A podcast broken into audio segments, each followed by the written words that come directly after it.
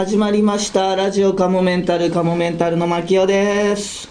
えー、カモメンタルの岩崎雄大です。さあ始まりました。ラジオカモメンタル。えー、またね1週間ぶりでございますけれども、えー、結構まあ落ち着いた1週間を過ごしましたかね。そうですね。まあ、カモメンタル自体はえー。かなり落ち着いた落ち着いた週でしたか。何がありましたか？逆に。え逆に何がありましたっけ？浦井さんドラマがあったんじゃないですか。あ、僕昨日ドラマ、あ、昨日ドラマええね、そう、あの、外でオープンロ、オープンスタあの、緑山スタジオっていう、あのーなんかすごい、ドラマいっぱい撮ってるようなうんうんちょっと小田急線の町田の手前の方まで行ってみたいな感じのとこにあるうんスタジオがあるんですよ、はいはい。そこでよく撮ってるんですあの、い。精霊の森人、はいはいはい。でそれ前まではそのセット組んで中で撮ってたんですけどオープンロケって言ってなんかその、うんオープンスタジオか。なんかその、まあ、緑山スタジオってなんかまあ言ったら田舎の中にポツンとあるあるんですよ、で周りはもう広大なこう田舎の土地みたいになってて、ほでそこに要は外ロケ用のスペースもあって、ーそこで撮ったんですけどうほうほう。ほで10 11時ぐらいまでかかった夜。まあナイターをもともと撮るって夜のシーン。え。で17時ぐらいからもう大体暗くなってえはい。10 18時半ぐらいから撮り始めたのかな。ほうほそしたら最初はね全然余裕だったんだけどうはいあ意外とあったかいじゃんみたいな。もうほ回路もベタベタ張ってるから。はいはいはい。そしたらね9時過ぎぐらいからねもうねちょっとシャレにならない寒さになってきたね。ああ確かに昨日寒かった。あうん。夕方の時はもう全然余裕じゃんとか言って。あはなんかもう逆に臨場感出ねえなとか言ってなんか強がってたら。急に寒くなってきて。出してやるよ臨場感って臨場感出る。寒い 寒いしね。寒いんじゃないんだけど、えー。この自然の厳しさを感じたいみたいなさちょっとうんうんうん。ピリついた感じ、でもなすげえ寒くてもうえ嫌だったなもうあれ本当家に帰ってからの寒さが取れなかった。ー、うわー。なんかそういうのででも体調崩しちゃう役者さんとかもやっぱいるのかな。ると思うえーでもそのじゃあ「ハイカット」ってなったらベンチコートみたいなそうそうそうかけてもらってじゃあその本番の時だけ脱いで。うん。えーえでもワンカットワンカットは結構長かったりもするんですかじゃあ？着ない時間も結構あるみたいな、うん。あでもそんな時間はす割と早いんだけど、うん。もうでもその瞬間だけでも結構寒くなっちゃうみたいな、えいやー精霊の森人ねあのね。ファイナルシーズンなんですよ今撮ってるのは。ー、ほうほう。あもうじゃあ今放送されてるやつやつの次のは関係ないややつってこと？つ関係ないっていうかえ次のやつで、ー。はいはい。まあ僕はその2の方がどっちかっていうと出番が多くて、ファイナルシーズンはもうちょっとちょっとだけ出るみたいな、僕らのこの、あの俺が俺と渡辺恵里さんの親子は白貝っていう町の住人でみたいなそのその人たちが描かれるのはファイナルシーズンではちょっとだけなんだけど。うんはいはい。まあね。あとあと12回いらんのかな撮影が。うーん。まあ、相変わらずいい人でしたよ。あの渡辺恵里さんも、はい。あの綾瀬はるかさんも。あーあ久しぶりにお会いしたんですか？しぶりに会って、え渡辺恵里さんは6月からー、はい6月にやったの前の撮影が、今までに3本舞台やったんですよええすパワフルげえでも。ううんなんかツイッターで渡辺恵里さんもね、つぶやいてましたよね。昨日の撮影の感じ。この子役の女の子もね可愛いですよね。すごいリオちゃんね。天天才子役、ねリオちゃんはねもう本当になんかね、ザ子役って感じよ。もうなんか、うん。ねなんかもうなんていうのかな。カモメンタルさんですね。覚えました。みたいな感じの。ええどんなことやってるんですか？えボケなんですか？えー、ボケだよみたいな。えー相方さんの名前なんて言うんですか？えー。マキオさん。マキオマキオ？マキオ？マキオですね。みたいな感じのいいんだよそんなことはみたいなリオちゃんいいからそれは。それよりネタを見てよみたいな感じの。へえでなんか見てくれたけどなんかやっぱちょっと分かんなかったみたいなこと言ってた、なんかでもこれ嘘ついてもしょうがないじゃないですかみたいな感じのテンションでなんかブルソンちえみさんが好きなんですよ今とか言ってました。へえすごいんだよねお芝居がね。だってさ12歳って考えるとさいやすごいね。異常だよね。だって12歳の時にさうん。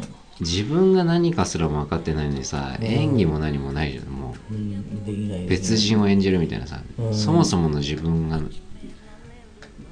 うん。の確確立したものとしてもないものがさ確かまた別の人格をさ演じるなんてさあでも牧雄はちょっとそういう方が好きだったのああでもそうか。幼稚園の時から学芸会でやってて。ずっと小学校の時も学芸会で毎年やってたから。まあ好きは好きだったな。どういう感覚でやってたんだろうな。ちょっと自分今の自分と共演してみたくない。その頃の自分と共演してみたくない。どんな？そうですね。どんなもんか。お結構やれるじゃんって思うのか。いや俺確かにやはってたもんな小学校の時あれだったからねあの笠子地蔵の地蔵、地蔵。役で。やってて。えであの最初はえはい。町の子供 C みたいな感じだったの。うんうんうんで今でも覚えてるんだけどセリフが。まあ前も言ったと思うけど「地蔵様の前掛け変えちょる」っていうセリフを言う言う人ででなんかもうねもうとにかく恥ずかしかった。それ言うのね。ん。で「変えちょる」とかいうさ 言葉だし。でなんかさしかもなんか先生からなんかちょっと腰を引きながらゆ指をなんか前に出してやるみたいな指さしてそう島のコントね。鬼ヶ島のコントみたいな感じだけどね。うええ腰を引いてええ。ああこうやってやれてでその「あーあー最初「あー」とか言ってたらみんなの注意を引いてみたいな。地蔵様の前掛け変えちょるえっていうんだけどもうなんかあのねそういう恥ずかしさもあったしもう生意気ですけど、生意気っていうかもう当時からそのじゃあそういう自意識の高い人間だったからこれは言いながらセリフやりながらこれは本当に端っこの人間がやる役だって思った。ある時。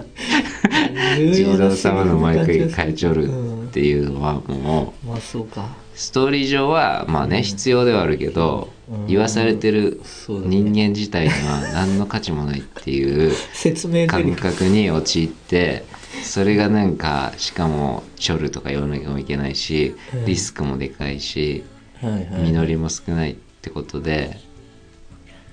でその時になぜか地蔵はあえてさ地蔵は美味しいっちゃ美味しいじゃん、セリフはないんだけど、ああ常にいるみたいな感じですか、うん。セリフはないのかセリフはないの。うんうんうん。だけどただ立ってるっていうのは俺の中ではなんかちょっと面白かったから。あ俺じゃあ地蔵やろうって。言って地蔵にコンバートして。えで地蔵になった。あそっから変えたの？そう。でやりましてへえ。で結構うんあの自分では結構地蔵役は楽しかったの。なんか割と入り込むっていうかなんかいろんな やるやる余地があるというかなんていうのかな、え。ーこの動いたりする？でも動いたりするあのシャンシャンみたいな感じでああそっかそっか。なんかなんか面白かったの地蔵役は、なんかふ普段と違うっていうかなんかそそれをやるのはもう恥ずかしくなかった。で卒業アルバムの写真見てえ驚愕したのがもうてっきり地蔵ってさええ。こう半目じゃんなんか割と。閉じてる確かにそうですね。みんな目かっぴらいてて 俺だけ半目だった。あちゃんとそこやってたんだ。そう。っていうかなんで誰も注意しないんだよって思うじゃんまず先生が。じゃ違うだからう大君半面になんなくていいからって言ってもらえればいいんだよそこであーう大だけちょっと半面になってまあそっちはリアリティあるけど これは学芸会だしみんなの目とか開いてて全然いいからで統一してくれればいいのに俺だけ半目のリアルな地蔵。確かに仏様とかね目そ薄めですもんね。普通にみんな開いてるからね。でいやそこまでわか本当に細かくは考本当にだえてないからもうその誰も気づくなと思ってその卒業論文の写真に。誰も気づかないでくれ。いやそれいいじゃないですか。いやそこだけいやすげえ恥ずかしい。やそうなると今度恥ずかしいからもう。やばい本気出しすぎてる一人だけっていうことにさんが地蔵さで薄めやってる。よ でももうそしたらいやこの瞬間だけ多分目閉じた瞬間が取られたんだと思うっていう。ラジオカモメンタル。あともう一個だけ普通歌来てますんで見ましょうかえー、う大さん、牧雄さん、はじめまして、トーラスと申します。私は先日の単独ライブを機会に、週刊カモメンタルワールドの会員になりました。おありがありがとうございます。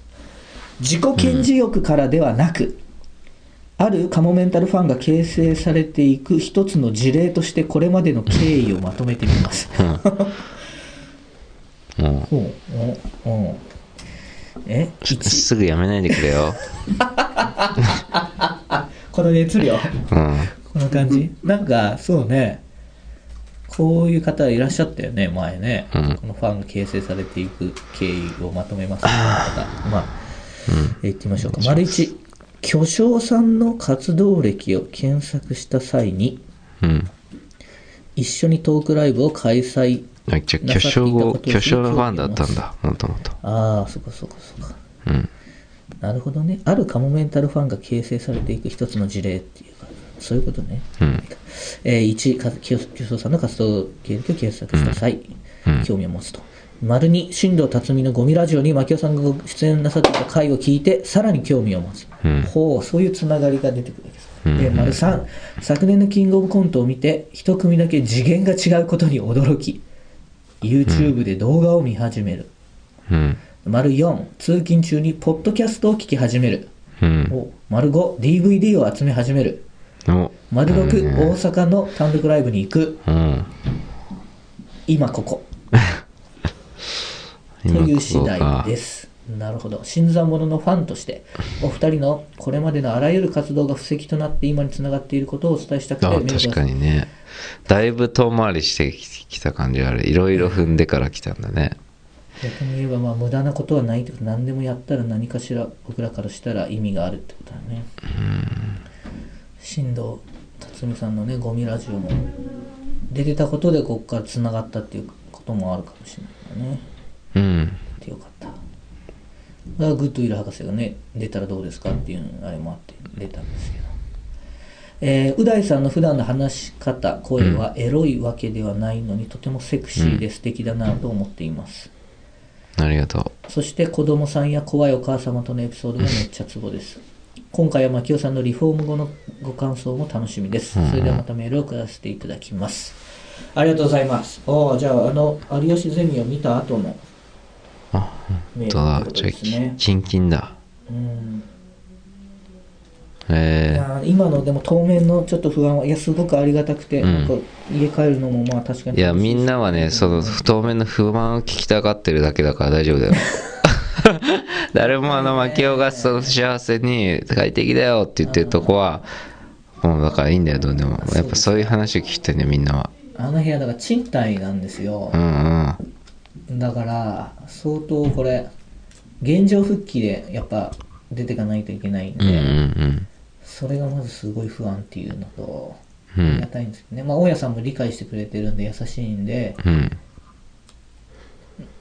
大丈夫なんですけど、だから全部と扉とかも取り外して付け替えてるから、うん。うん全部置いといてはいるんだけど、うんうん。それを最後最後付け替えるっていうのは結構大変そうだなとか、ああ作作業としてね。そうそうそううんう。んうん。そうあのカウンターとかも全部取り外さないといけないのかなとかいやーあとはダれ。イニングにあったものとかもともとあったものを全部僕のその部屋にうん。一回押し込んでるんですけど、うんうんうん。そのままその部屋がもう使えない状態にもなってて。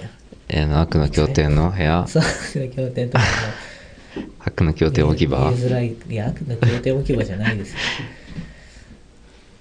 もともとあったものをねいろいろだから捨てなきゃいけないんでそれも大変です。うんその作業も取り掛からない今もうあんま見ないようにしてるっていうかあの入ってすぐの部屋台所リビングはすごく綺麗、うん。ただその奥には今までのそのリビングに置いてあったいろんなものが、うん。ああやっぱりそうなんだ。その戸棚とかも、うん。外した戸棚とかも。ああそうかそうか。嬉しそうなんですよ。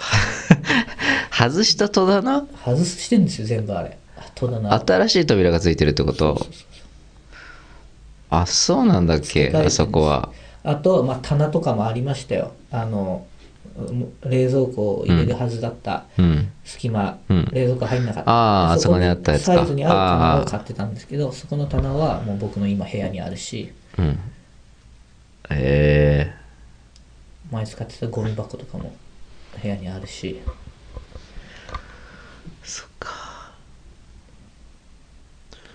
なんかさすごいさあのオンエア見た時にはいなんか本当に女装家の家って感じがしてよかったよ俺は。女装家の家？女装が好きな人の家って感じがした。ああそうですか、うん。そんな意図はなかったよねでもヒロミさんね。うんでも、うん。女装家が住んでる家って紹介されたらなんかすごい納得いく感じがした。なんか ああみたいななんかうん。うんなんかせっかくああしてもらったからねそうね。写真とかあそこでいっぱい撮ろうか。な女装してそれこそうん。自撮りとかして。おしゃれな写真撮ろうかな。うん。結構あれそこのあああのテーブルで食う飯は結構うまい。まあそうですね。そうかな。美味しいと思う。なんか、気分がいいですよね、うん。確かに前はあのボコボコしてたからね。うんうんでああいう机でさなんかじゃがいもわかめ味噌汁とか食べてもさ雰囲気出ない、そうですね。それは大丈夫でも。ああんま気になんない。なかった。鍋とかしたけど 鍋するんだそこで。うん。うん。そりゃするでしょまそうだよね。まあ確かにあんま縛られても。あうん。でもちょっとなんかやっぱランチョンマットとか引くようになってね、うん。うん聞いてなかったけど。不思議だな。え？不思議ですか、うん。いやなんか自分が子供だと想像して自分の家が急にああいう風になるって不思議だろうなと。ああそうね、まあ、子供はねそんなになんか子供の一応リアクションを取ってくださいって言われて、僕らのあの本当出来上がりのリアクションを取ったの結構深夜だったから、うん。子供もう寝かせてたから、あれだったけど子供が起きて次の日、うん初めてあの部屋を見た時のリアクションを取ってくださいって言って一応取ったんですけど、うん。なんか全然そんな反応しなくて、うん。一応送ったけどなんかじゃあこれは流さない方向でって言ってどんな感じだった？あそれこのメルマガで公開しようかな。じゃあせっかく動画で撮ったから。なんかねすぐ別の部屋行ってなんかそっちの部屋で驚いてさ「うわすげえ」とか言って「どういうこと？こっち変わってないよ」っていう。どういうこと？いやわかんないけどなぜか。気使ってんの？でも一応。これはだからちょっとメルマガでも流したら流しますけど奥さんと子供がね入ってくる部屋。に、うん。うん。一応まあ子供はうん。部屋を眺めてはいます。でも全然喋ってない。ですぐ隣の部屋行って、うん。奥の部屋に行ってあドアがちょっと変わってるからドアうん。も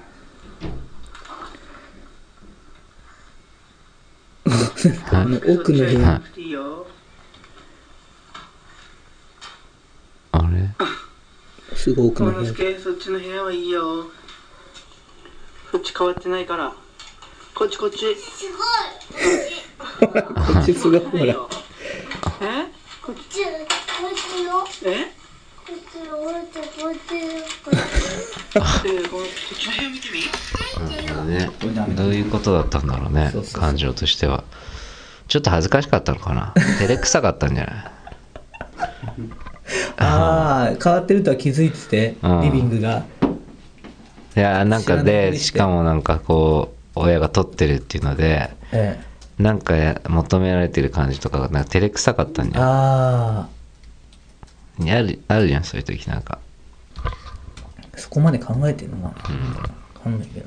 そうそうこんな感じでしたはいということで、じゃあ普通歌は以上でしょうか。キモい〇〇のコーナー。今週はキモい画家なんですけどたくさん来てますんで。じゃあこの後はキモい〇〇のコーナー行ってみましょ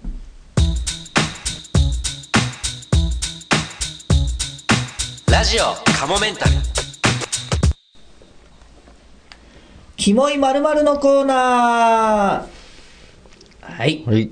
ということで、えー今週は「キモい画家」というテーマで募集しましたが、なんとものすごいメール来ております。うん。ありがとうございます。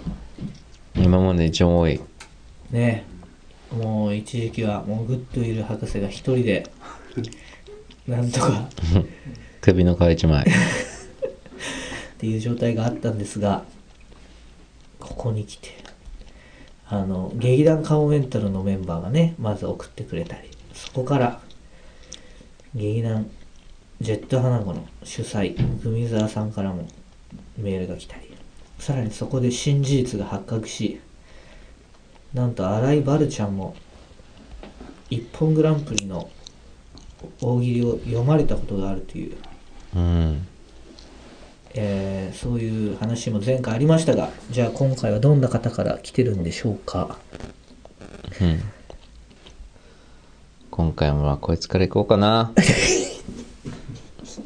なんで？あの人か？彼か？う大さんもきょさん地方公演お疲れ様でした。野々宮楓で あすのどみだ難しいですがキモい画家考えてみましたね。いいんだよ難しいとかいちいちよ。お題難しい今回面白いのがポンポン出せる。ちょっと今回3回目なんですけど。難しくない時あんのか？ちょっと難しかった難しくない時あんのじゃあ。いや1回目と2回目は結構考えれたんですけどバレンタインとかは結構考えやすかったです。男毎回なんか温泉ち行ったことないとかそんなことばっか言うじゃねえかよょっと前回はそうですね体液がとか言われたんですけどそんなつもりはなかったんですけど改めて聞いたらちょっとそういう感じになりましたね。えでもちょっと今回ちょっと難しかったです。読んでください。面白いのがポンポンで出せるおじゃさんやグミザさんすごいっす。いや本当すごいです。自分は。ねえキモい画家。はい。ねえねえ今どんな気分？ああ今晩も飯うまそうだななどとニヤニヤしつつ小声でボソボソつぶやきながら仕事をする法廷画家。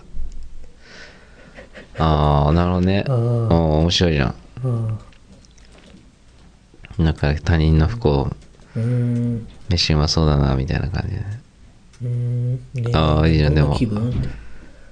目とか描きながら言ってんだよね。えねえ今どんな気分？どんな気分だ？その目は。みたい法廷画家ってあれかあのニュースとかでなうん。出てくる、あそう裁判。裁判の様子を。ちょっと字面じゃないと分かりづらいか。うん。うん。なるほどね。じゃあこの子行ってみましょうか。ん？ラジオネームバル。お！ありがとう。バルちゃん。バルちゃんが来たね。ついに。あもうバラジオネームバルからのもうストロングスタイルのもう。出た2つだおおスタイル2つだけ。二つ珠玉の2つ 何にも書いてない。えー、丸1いきますよ。はい。家中の小銭をかき集めオブジェを制作しそれを模写する。というあえて木をてらったワークショップを開催しお前らが人と違うと思い込んでるその感性には何の価値もないんだよとつぶやきながら若い女の受講生に片っ端から手を出している男性が。鬼畜だな。鬼畜だなこいつ。家中の小銭かけてオブジェをする。それを模写する。まあっていうワークショップをうんもう掲げてるわけでしょ。でもそこに来る女に対してお前らが人と違うと思い込んでる。その感性には何の価値もないんだよと。いやーでもすちょっと分かんないけど相当なエクスタシー感じてんだろうなと思うねこの人はその時に。男の人でうん。だってさそれでさもうまんまと思い全てが思い通りなわけじゃなくて 作戦通りっていうところでさそういうのでワークショップで集まってきそうな子が好きなのかな、うんそうでしょでそれをいじめるっていうかもうお前だろなんかだよ。その女の子も本当に目から鱗みたいな。こんなこと言ってくれた人先生が。わかんない。でももしかしたら言うのかな。心の中であつぶやきながらだからだから実は表向きは割となんか「ああ上手だね」とかなんかいろいろやってんのかもちゃんとそのワークショップは。でなんかいざベッドインでやってる時に うんそっかそっか「お前ら人と違ってよそんな感性に何の価値もないんだよ」とかそれかあるいはシャワー浴びてる音とか聞きながら思ってんじゃない？あこっから始まるってやつ時に お前らがその子その子のバッグとか見ながら 眺めながらバッグとかこんなデザインのバッグ買ってんだとか思って相当な変態。変態ってでも漫画いそうだしねでもそれだけ興奮してたら多分すぐ行っちゃうんじゃない？始まったら。事前に興奮しすぎててもう。始まったらすぐ行っちゃうっていう。本当こんな風にやりたかったんやなとか思いながら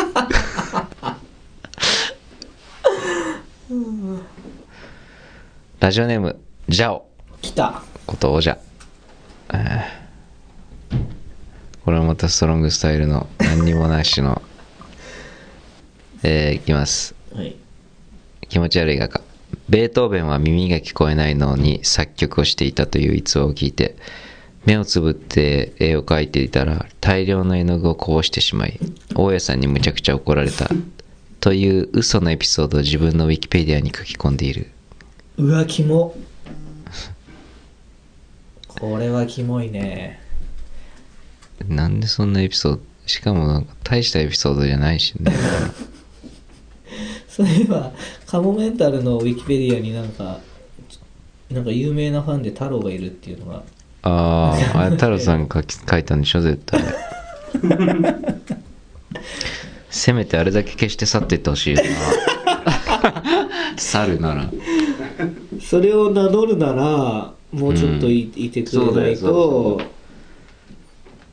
うん。消えてるかな。いや著名なファンとしては太郎などがいる。書いてますね。うん。著名なファンとしては太郎などがいる。さあ続きまして。はい。う大様ゆうすけさんこんにちは。グッドウィル博士と申します。だ。今回は早めに掲示板でお題と締め切りを教えていただきありがとうございました。助かります。さてキモい画家6つ考えました。お。えー、1若い自分の妻を弟子たちのためだと裸にし弟子たちにラフ像を描かせその光栄光景を部屋の端で静かにコーヒーをすりながら眺めて軽い寝取られ感を楽しむい そうだなね、確かに。続きまして青色ばかり使っていた青の時代。黄色を好んで用いた黄色の時代に混じって画家本人としてはまさか評論家たちに気づかれるとは思わなかった。消したい過去。女性期の最後に特にこだわった時代と呼ばれる時代がある バレちゃってたあうんあ、キモいっすね。でも本人はさ消したい過去っていうことはさ結構まともな人だよね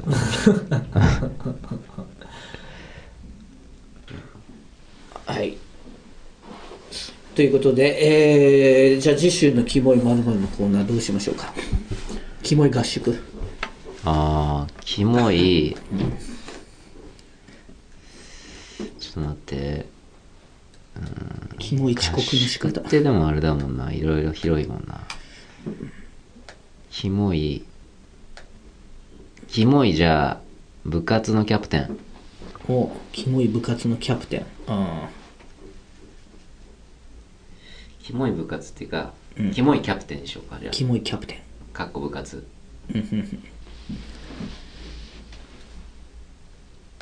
キモいキャプテン。うん、はい。キモい。キモいキャプテンで大丈夫ですか？でもじゃあ。はい。キモいキャプテン。部活のはいじゃあ行きましょう。えー、次週のキモい〇〇のコーナーのテーマはキモいキャプテンということで皆様からのメールお待ちしております。さあ、えー、ではラジオカモメンタルそろそろ終了となりますが。でキモいキャプテンかっこ部活。そうしないとやっぱ分かんなくなっちゃうからそれだけ見た人なるほど。はキモい部活のキャプテンだと。キモい部活になっちゃいそうだから。あはあはあは。あなるほどね。キャプテンに部活生じの自体は別にキモくなくて、うん、じゃあ表記の仕方はキモいキャプテンかっこ部活ってこと？そうそうそう。でそうしないと少年野球とかも入ってきちゃうし。うんうんうんうんいろいろ分かんない。なるほどね。そう。あの、特に掲示板で書くときねキモいキャプテンかっこ部活。部活。うんうんうんうん。なるほど、えー告知としましてはじゃあ、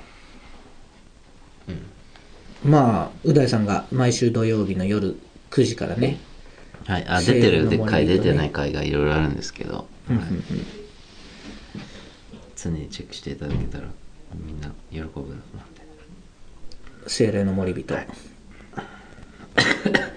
であとそうなんかもう情報解禁になってましたけど今度 NHK ラジオでカモメンタルがあのー子供相手にね。ね子供番組。子供相手にって誰？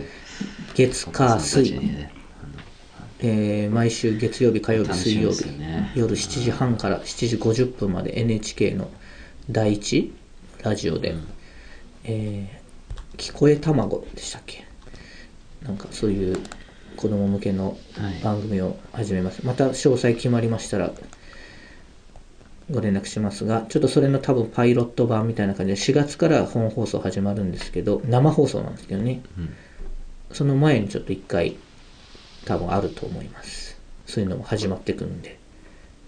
ぜひ楽しみにしておいてください、まあ、その他活動情報、えー決まりましたら、えーブログホームページツイッターで告知していきますのでぜひチェックしていただければと思います。はい。はいということでじゃあまた次週も聞いてください。さようなら。さよなら、えー温泉の中で、えー茶色い煙出したいと思いうます。ダメですよ出しちゃでは最後にお知らせです。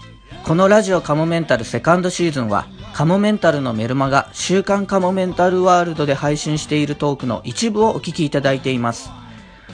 本編の方をお聞きいただく場合はメルマガ週刊カモメンタルワールドに入会していただく必要がございます。週刊カモメンタルワールドではラジオカモメンタル本編に加えカモメンタルの未来を考えるコーナーまた新作のコント動画未公開コント動画など多くのコンテンツを月額500円で毎週1回金曜日に配信しています。ぜひメルマガ週刊カモメンタルワールドへのご入会をお待ちしています。また番組では皆様からのメールも募集しています。メールアドレスはカモメンタルアットマーク yahoo.co.jp k-a-m-o-m-e-n-t-a-l アットマーク yahoo.co.jp ですいつも、ポッドキャストラジオカモメンタルセカンドシーズンをお聞きいただき、誠にありがとうございます。今後ともラジオカモメンタルをよろしくお願いします。の愛を